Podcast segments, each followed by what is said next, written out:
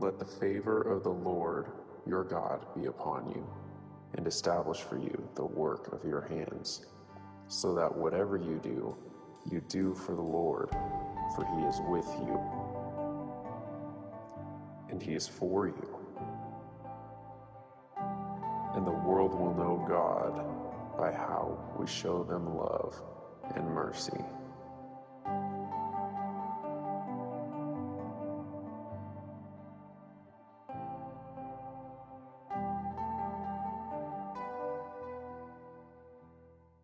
Glad you are here today. It's good to be with you. It's always great to gather together as a body of Christ. Welcome to all of you who join us online as well. And I do want to say to our online community, we've mentioned it a couple times, but feel free to put a prayer request in, on the Facebook side of that. You can also do that on the YouTube. You kind of got to look around a little bit more there. Pastor Ian, we're trying to get him freed up so he can do more pastor stuff and less electronic kinds of things. So I just encourage you, if you have prayer requests or if you want to talk to a pastor, just let him know. I think you can private message him as well. Click on his thing and send it as well there, because the fellowship and the connection is really important in the body of Christ. Well, this morning we're kicking off a new teaching series we're calling Favor, Protecting Our Witness. And favor isn't a word we use very much unless we're asking somebody for something. Would you do me a favor? And that word is kind of related to this sort of thing. But this is more the idea of finding favor with people. You guys ever met somebody that just immediately you just kind of liked them, and you just connected with them? People that you liked hanging out with, they worked with you. Any of you ever met anybody like that? You have a spouse next to you, so guys, you should be nodding your head yes right now, okay? I'm trying to help your marriages here, so. And on the other side of it, sometimes you meet people that just right off the bat, it's like, rah, they just, it doesn't connect, it isn't good, And then some people just have really good people skills, they're just good at, everybody kind of likes to hang out with them. And that's kind of what the word favor means. It's kind of this idea of, finding favor with people that connect with you, people want to know more about you, people like you, kind of a thing. And the sad truth is that for Christians and for Christianity, we've kind of gained a reputation for being the mean kid, for kind of ugliness and for anger. And Christians hit the papers and hit the news all the time with the disrespectful, angry kind of Christian that's after people, that's venomous, that frankly, you'll see a fair amount of what I call toxic Christianity out there. And that's not what God intended. And that is certainly damaging to the witness of the Church of Jesus Christ and the people of Christ, because people who are far from God, very often their only perception of what Christians are, what they see on TV, And if that's all you get of what Christians are, man, I wouldn't want anything to do with it. If that's all I saw, I wouldn't want to be associated with them. And increasingly in our culture, the very people we are trying to win to Christ, that's their perception of us. That, oh, you're a Christian. You can just kind of see their shields go up, Oh, you're going to be like this. You're going to... And one of the things I have really grappled with, especially in the later stages of my life, is how did this happen? How did we get there? How did we get to be so unlike what Jesus was like? The truth of the matter is, sinners loved Jesus. They flocked to him. They came from all over the place. The people that Jesus had conflict with, it's people like you and me. It was the religious people, because he kept breaking the rules. You can't do that. How can you be kind to a woman that's a prostitute? How dare you? You need to lecture her about her sin and get her straightened out, That Jesus just came at this completely different. And so one of the things we're going to talk about, what we are going to talk about over the next 3 weeks, is this kind of this relationship between how people perceive us, favor, whether they favor us or not, and we come across favorably, and our witness. Because we live in a world where it's easy for Christians to kind of divide up a them and us kind of a thing, and to point fingers at, whether it's the wrong political party or the wrong sexual orientation or they're immigrants or whether they're homeless or whether they're criminals or whether they're, just people you disagree with and you don't like very much. Can I give you just an absolute gospel truth? Those people, they need Jesus. They need Jesus in their life. And the truth of the matter is, you may very well be the only Jesus they ever come in contact with. Think about that. I mean, Jesus doesn't usually show up to people person to person. He sent out his people to be him to the world. You may very well be the only Bible they ever read, what they see in your life. And so this is super important that we get this and that we understand this. So if you have your Bibles, turn with me over to Luke chapter 2. We're going to look at verse 52, and this is one of my favorite passages, just out of my own curiosity in the Bible, and that is this, because this is when Jesus was a bad boy. You know, this is the one where Jesus got in trouble with his mom. So when people ask me, you know, did Jesus ever have to be disciplined? Yeah, we have that in Scripture, by the way. You know, so if you remember the story, Jesus is 12 years old and his family goes to Jerusalem for Passover, which was a really big deal, big festival, all kinds of really cool kind of stuff. And they're there for several days, and they would have traveled with their families. They traveled in big groups for protection, and it would have been people they were related to, you know, like, so all the cousins are together, and I don't know, you all probably were really good people, but when I was growing up, when I got together with the cousins, trouble was right around the corner. We just got into all kinds of things with each other, and so they did that, and they got there, and they got ready to leave, and they gathered up the group, and they didn't see Jesus around particularly, but they figured he's with the cousins, right? Everybody's going together. Everybody knew when they're supposed to come. They get a day out, they get ready to make camp, and Jesus isn't there. Okay, so all of a sudden they look all over, ask everybody, anybody seen Jesus? Anybody seen? No, I haven't seen Jesus. Did you see him along the way? No, we didn't see him along the way, you know. And so they finally figure out that Jesus isn't with them. Their 12-year-old boy isn't with them. He has been left in Jerusalem, which is the big city, okay? And it's packed with people. And so you can imagine what they felt like. They were just like, you know, kind of stressed out, and it's dark, and you can't travel at dark in the first century. Very, very dangerous. Animals, thieves, all kinds of stuff. You know, so they literally had to spend what I'm guessing was a sleepless night, right? They get up the next morning, first light, they are out of there, and they're heading back to Jerusalem. Scripture records that they look all over Jerusalem for their kid, right? So I want you to get a hold of this emotionally, because we kind of just blow by it. Imagine you have lost your child, okay? You are in day 2 of your child being missing, right? You had the whole travel out there, the sleepless night, haven't gotten any sleep. You come back, you've been searching all day long for your child, and finally, you go to the temple, and you find your child in the temple talking to the rabbis. And I love how Scripture kind of mutes kind of what Mary said. But I'm guessing Mary let him have it. What do you think, you know? I mean, I've never met a mom that if their child had been missing for 2 days, didn't hug them, then scream at them, right? You know, it's like, and so she kind of blasts him, and he says, I got to be about my Father's work, and, you know, all of that sort of thing. But it concludes with a really interesting passage that we have a tendency to blow past, and that's verse 52, and it says this. Jesus grew, okay, so he had to learn and he had to grow, right, in wisdom, which is applied knowledge, stature, he got taller, he had his growth spurt in there, and favor, and this is going to become an important word, the word favor, with God and man. And I'm going to be honest, I've read this scripture hundreds, thousands of times. And in my mind, I always kind of made this connection of favor with God. And for some reason, I never quite thought about the implications of he grew in favor with man. And I've been grappling with that all week. And so for 18 years, from the time he was 12 years old till the time he was 30 and started his ministry, Jesus was growing in favor with God and in favor with man. Now, let me explain this to you a little bit. The word favor here is the same word in Greek that we use for grace, charis. Say charis. Yeah, you spit in your kind of thing when you do that, so now it's all kind of slimy. Sorry about that. Charis is the idea of grace. So he grew in grace.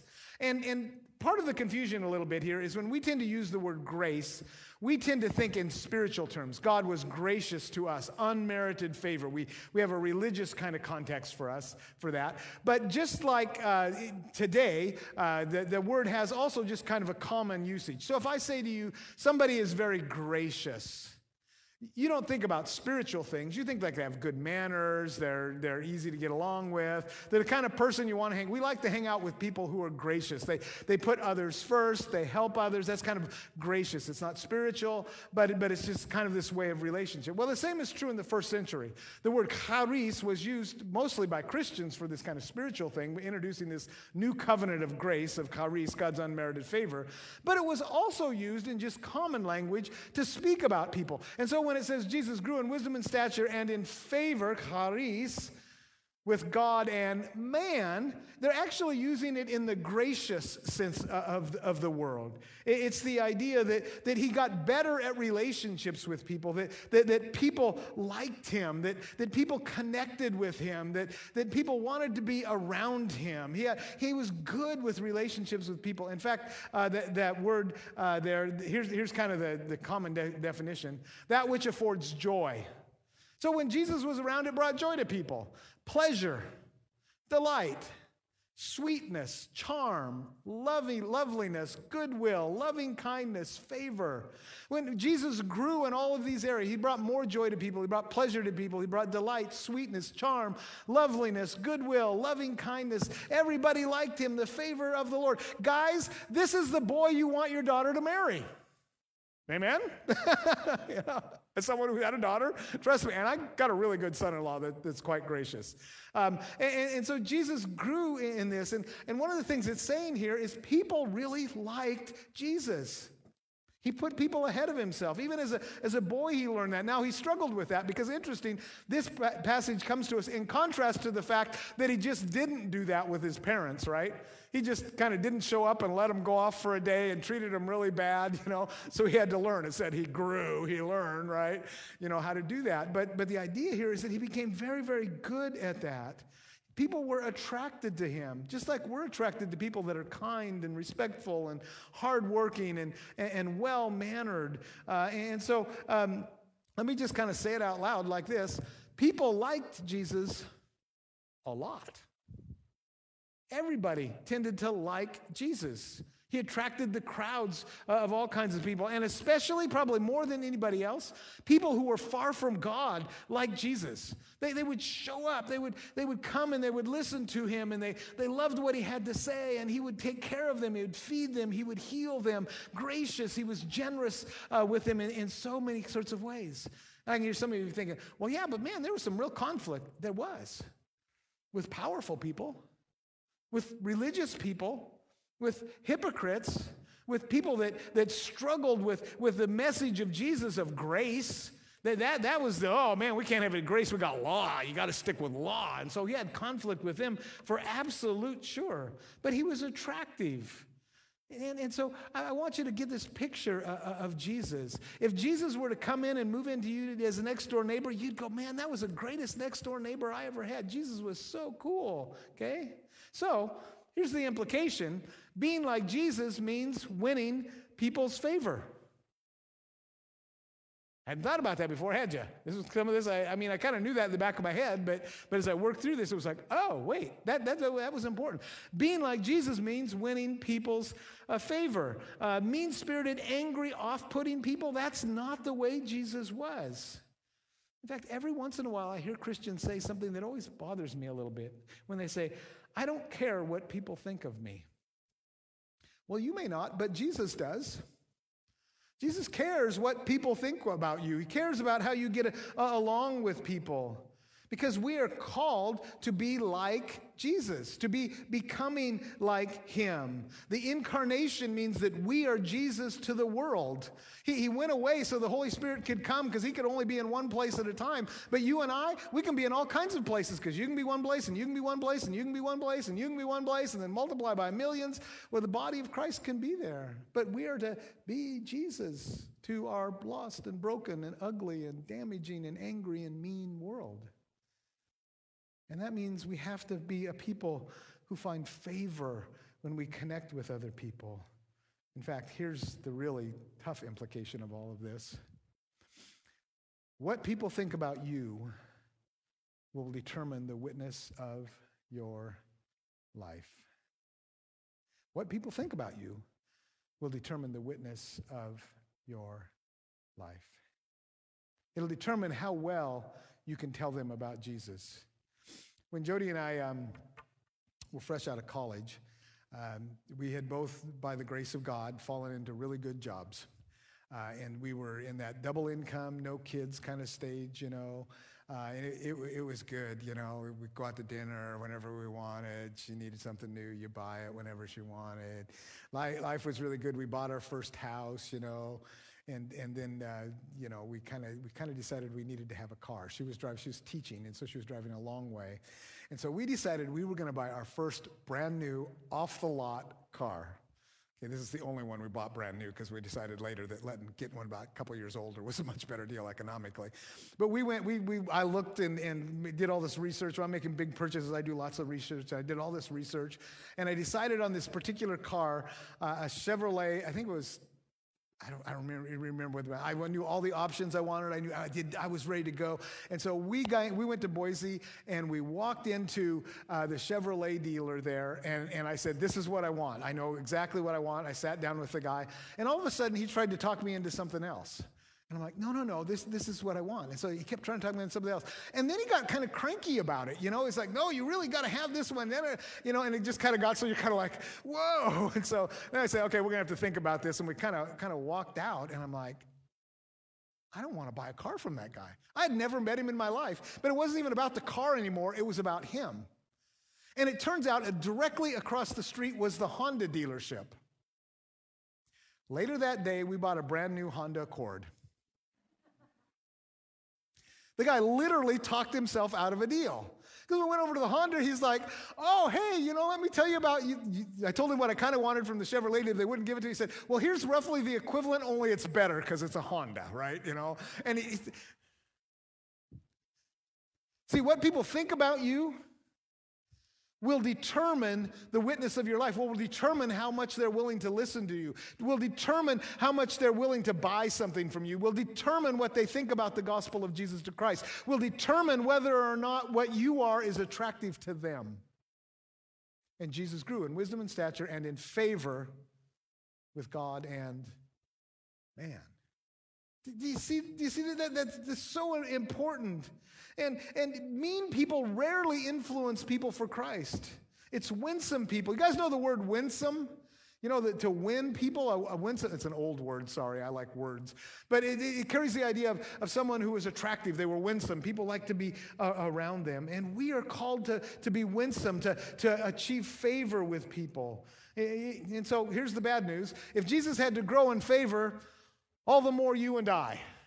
Somebody say amen. Okay, because we have to grow in favor. And that's hard for some of us, okay? I know for some of you that being winsome isn't really your deal. But words has been the struggle for me. Maybe winsomeness is the struggle for you, whatever it is. But if Jesus had to grow, then you can grow too. Thank you. But you're paid, so I was hoping one of them would do it. So let me say this again. If Jesus had to grow, you can grow too. Ah, much better in all of that. In fact, some of you are probably thinking, well, that was Jesus. You know, that's harder for us. I want to take you to the end of chapter 2 of Acts. So Acts is the birth of the church, right? Jesus has gone back to heaven. They're praying, Pentecost, the Holy Spirit comes. They blow out of that upper room, and they witness to everybody.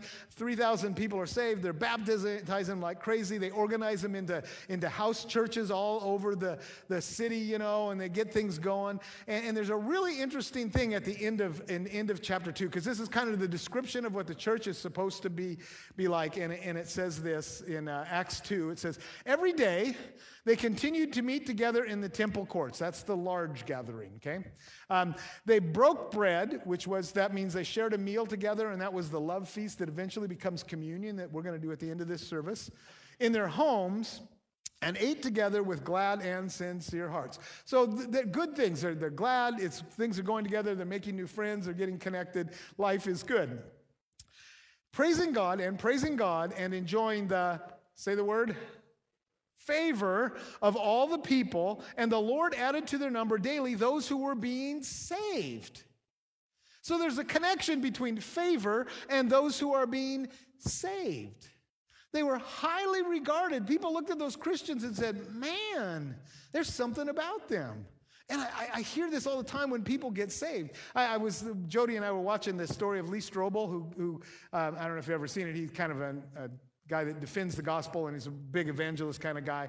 And the thing that really caught me in the movie was he was talking about his wife who had gotten saved ahead of him, and she could never make an argument that would persuade him.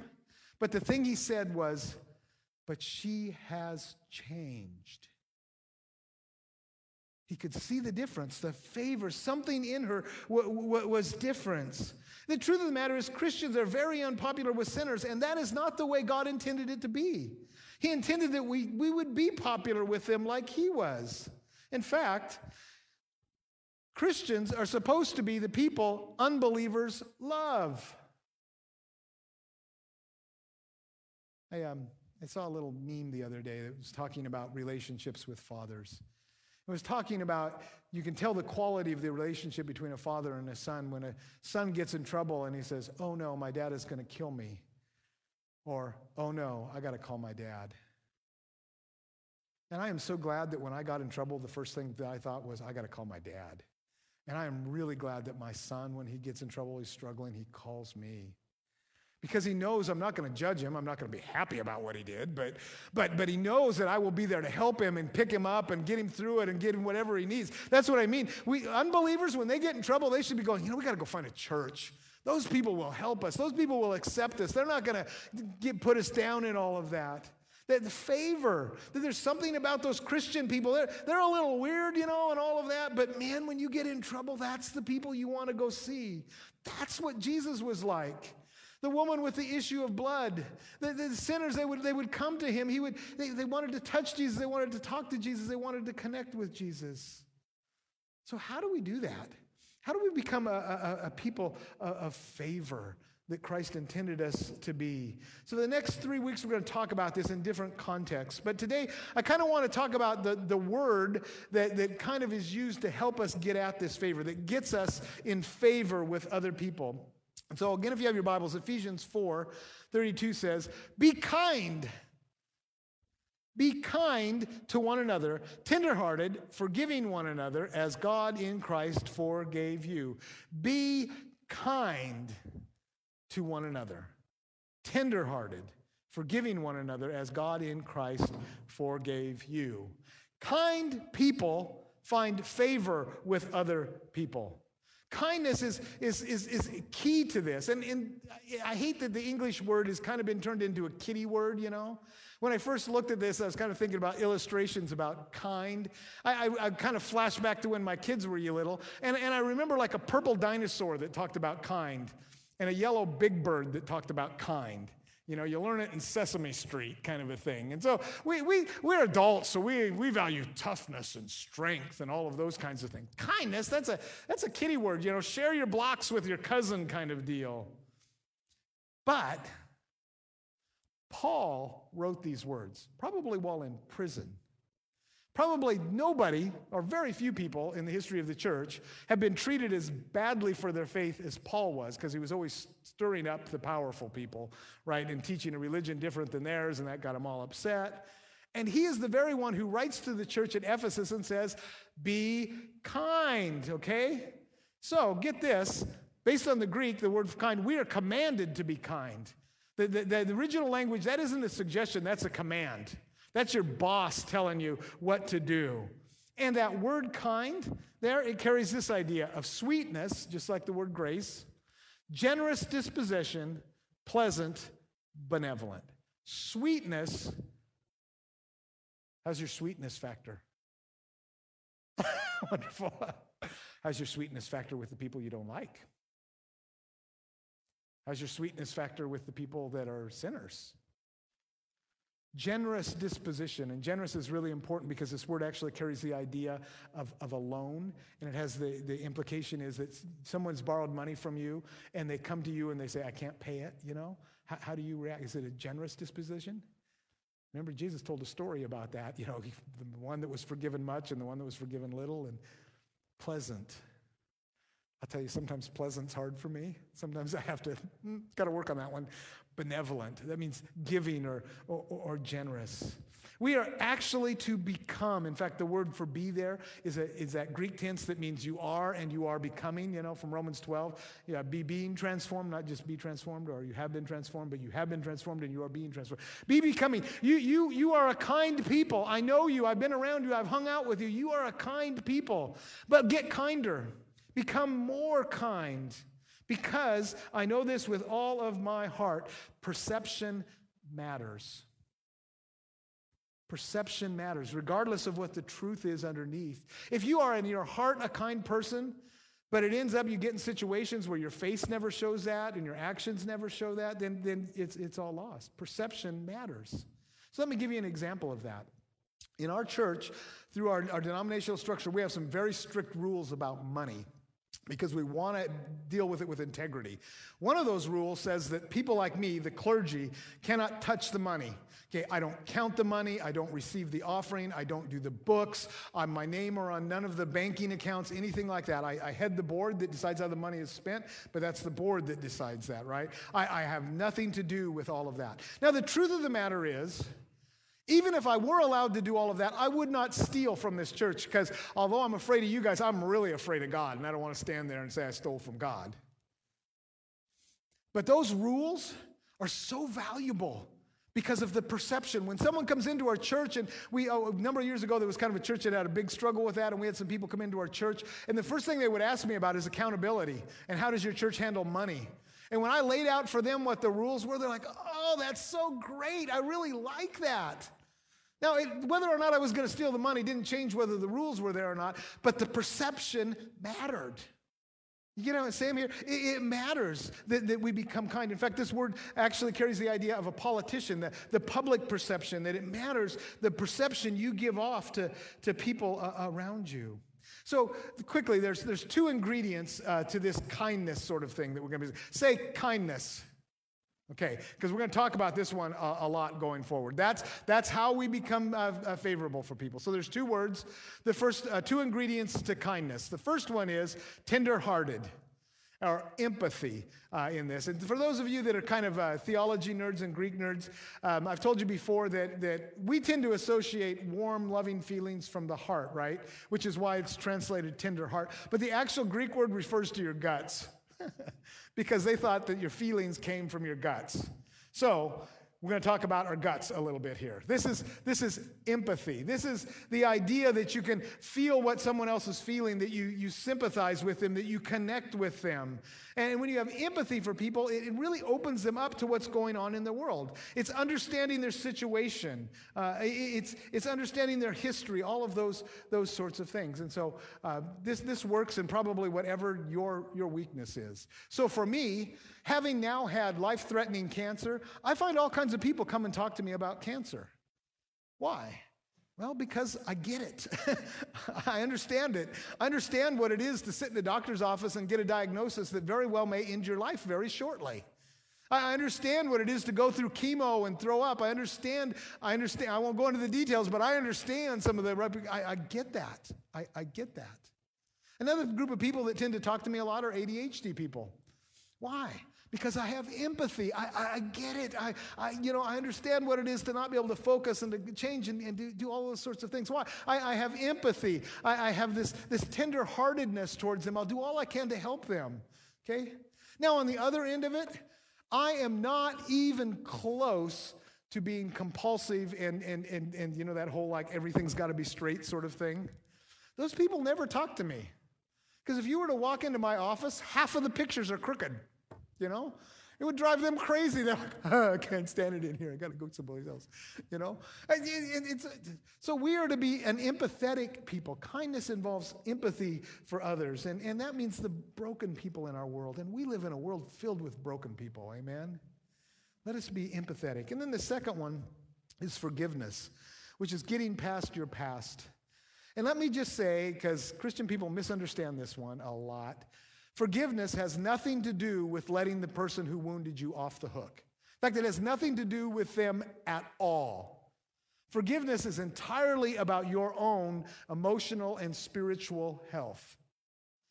Okay, and let me just say this really clearly. You can forgive someone and believe that they still need to experience the consequences of what happened.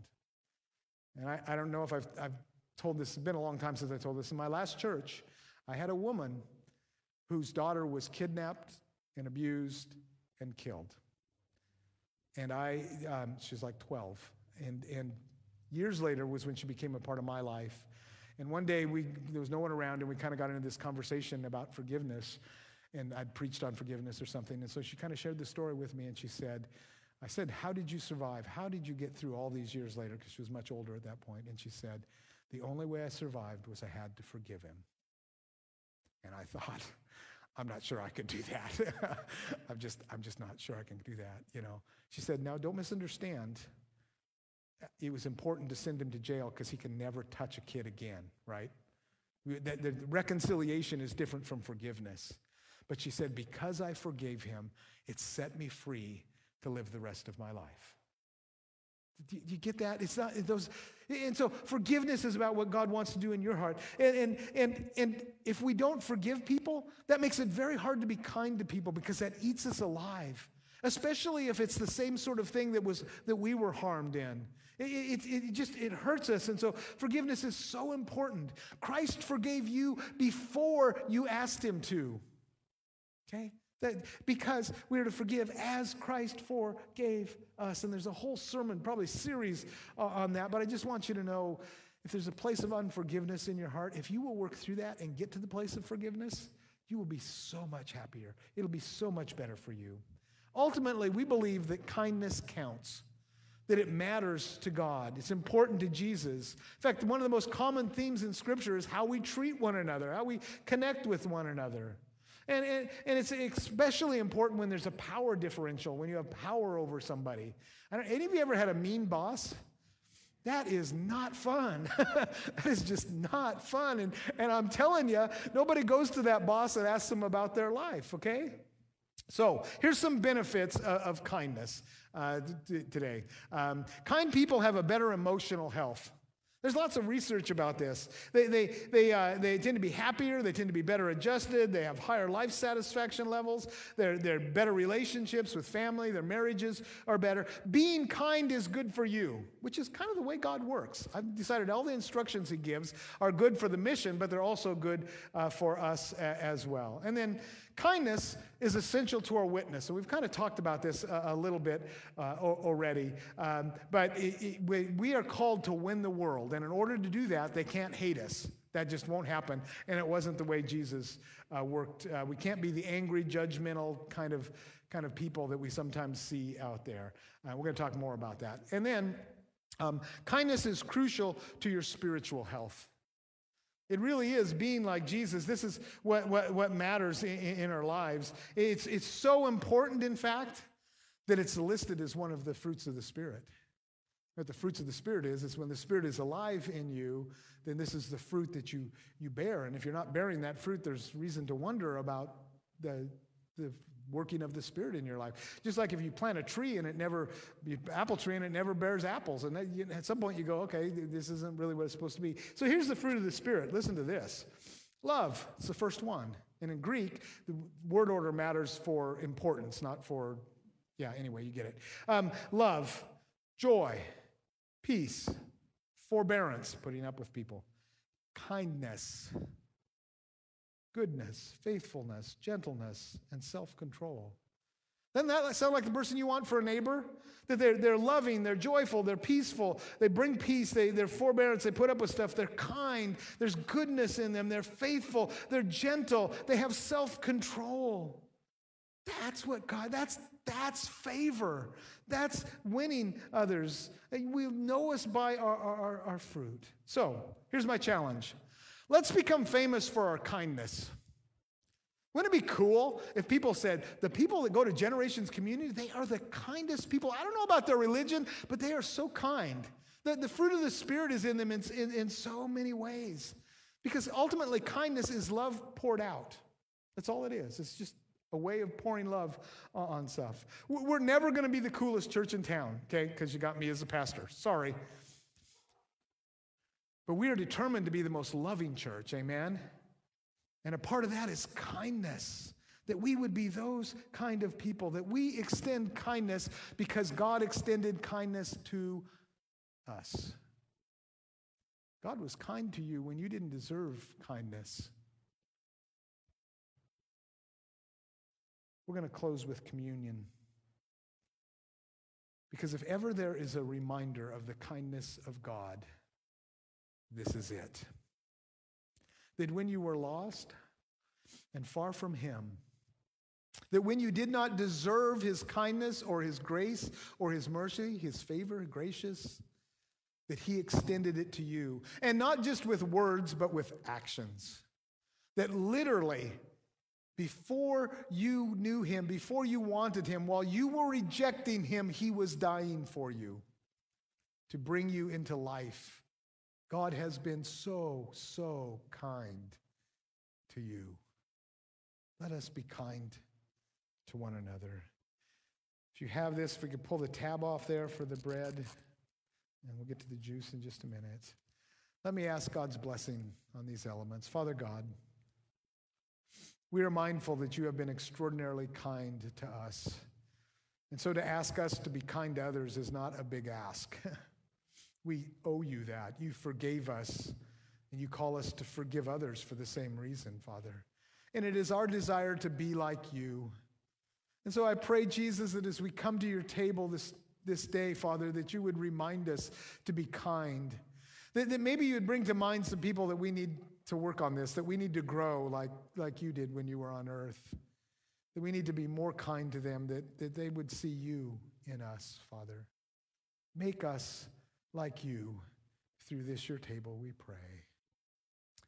We're reminded that on the night the Lord was betrayed, he took the bread, and when he had given thanks, he broke it and gave it to them, saying, "This is my body, which is broken for you. Whenever you do this, remember my kindness for you." The body of the Lord Jesus Christ, preserve us blameless up unto everlasting life. Let us take and eat.